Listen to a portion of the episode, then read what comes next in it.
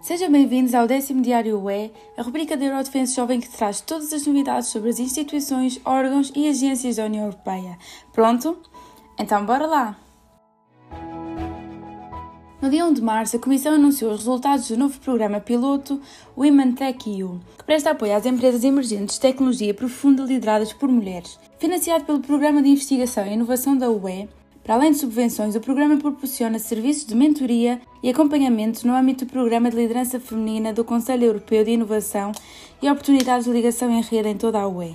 No mesmo dia, na sequência da invasão russa e atual crise humanitária vivida na Ucrânia, a Comissão propôs a ativação da diretiva relativa à proteção temporária, o que permite que os refugiados da Ucrânia obtenham autorizações de residência e acesso à educação e ao mercado de trabalho nos Estados-membros da UE. Apresentou também orientações operacionais para facilitar a gestão das fronteiras com a Ucrânia. No Dia Internacional da Mulher, comemorado a 8 de março, a Comissão propôs regras a nível da UE para combater a violência contra as mulheres e a violência doméstica. A diretiva proposta vai criminalizar a violação com base na falta de consentimento, mutilação genital feminina, a ciberviolência, a ciberperseguição, o ciberassédio, o ciberincitamento à violência ou ao ódio. As novas regras reforçam igualmente o acesso das vítimas à justiça, apelando à proteção e ao apoio adequados e especializados. Também a 8 de março foi proposta pela Comissão uma ação de coesão a favor dos refugiados na Europa, com o intuito de ajudar os cidadãos que fogem da invasão russa e da Ucrânia. Este programa ajudará os Estados-membros a prestar apoio de emergência para garantir as necessidades básicas a estes cidadãos. No mesmo dia, a Comissão apresentou o Repower EU, uma iniciativa que pretende tornar a Europa independente dos combustíveis fósseis russos muito antes de 2030 começando pelo gás. Este plano contém também uma série de medidas destinadas a dar resposta ao aumento dos preços da energia na Europa e a reconstituir as reservas de gás para o próximo inverno. Face à incerteza sobre o aprovisionamento, a iniciativa Repower EU pretende diversificar o aprovisionamento de gás, acelerar a implantação de gás renováveis e substituir o gás no aquecimento e na produção de eletricidade. No dia 1 de março foi aprovada uma resolução com 637 votos a favor, nos termos da qual o Parlamento Europeu condena com a maior veemência a agressão militar não provocada e injustificada da Rússia contra a Ucrânia e exige que o Kremlin ponha termo a todas as ações militares do país. Os eurodeputados exigem sanções mais severas contra a Rússia e novos esforços para combater a Ucrânia, o estatuto de país candidato à UE. Para assinalar o Dia Internacional da Mulher, o Parlamento encomendou um inquérito dirigido às mulheres europeias que avalia o impacto da pandemia em vários aspectos das suas vidas.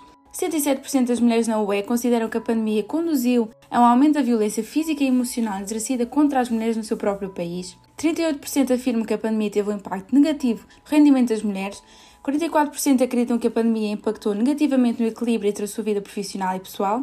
E 21% no tempo que dedicam ao trabalho remunerado.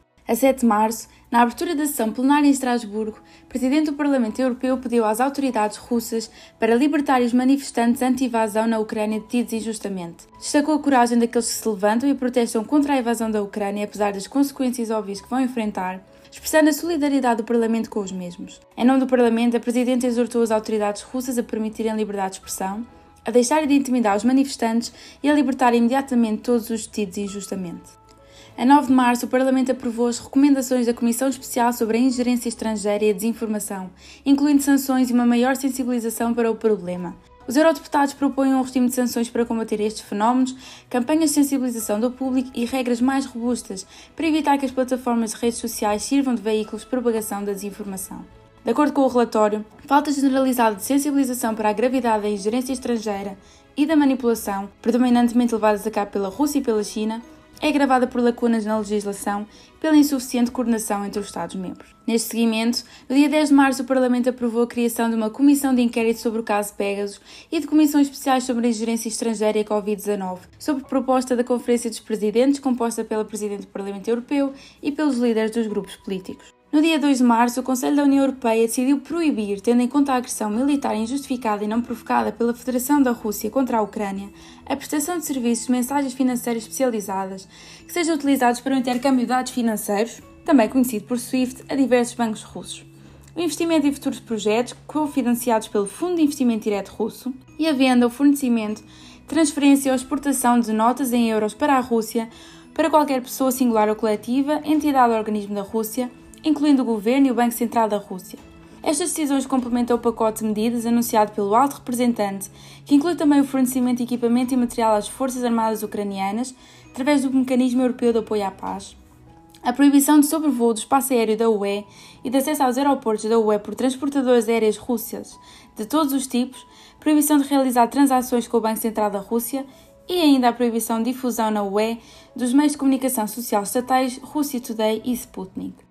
No mesmo dia, o Conselho da UE adotou uma decisão que autoriza a abertura de negociações com vista à celebração de um acordo internacional sobre prevenção, preparação e resposta a pandemias. A decisão também abre caminho à negociação de alterações complementares ao Regulamento Sanitário Internacional. As diretrizes de negociação que acompanham a decisão enunciam os objetivos e princípios do acordo, podendo ser revistas e aperfeiçoadas, se for caso disso, em função da evolução das negociações. Esperemos que tenhas gostado deste décimo diário UE e contamos contigo para o próximo. Até lá! Estas foram as notícias dos órgãos e instituições da União Europeia dos últimos dias. O Diário da UE é uma iniciativa da Eurodefense Jovem Portugal, com a voz de Inês Alves, imagem de Sara Farinha, som de Miguel Gomes e redação de Inês Alves, Bruna Costa e Gabriela Rodrigues.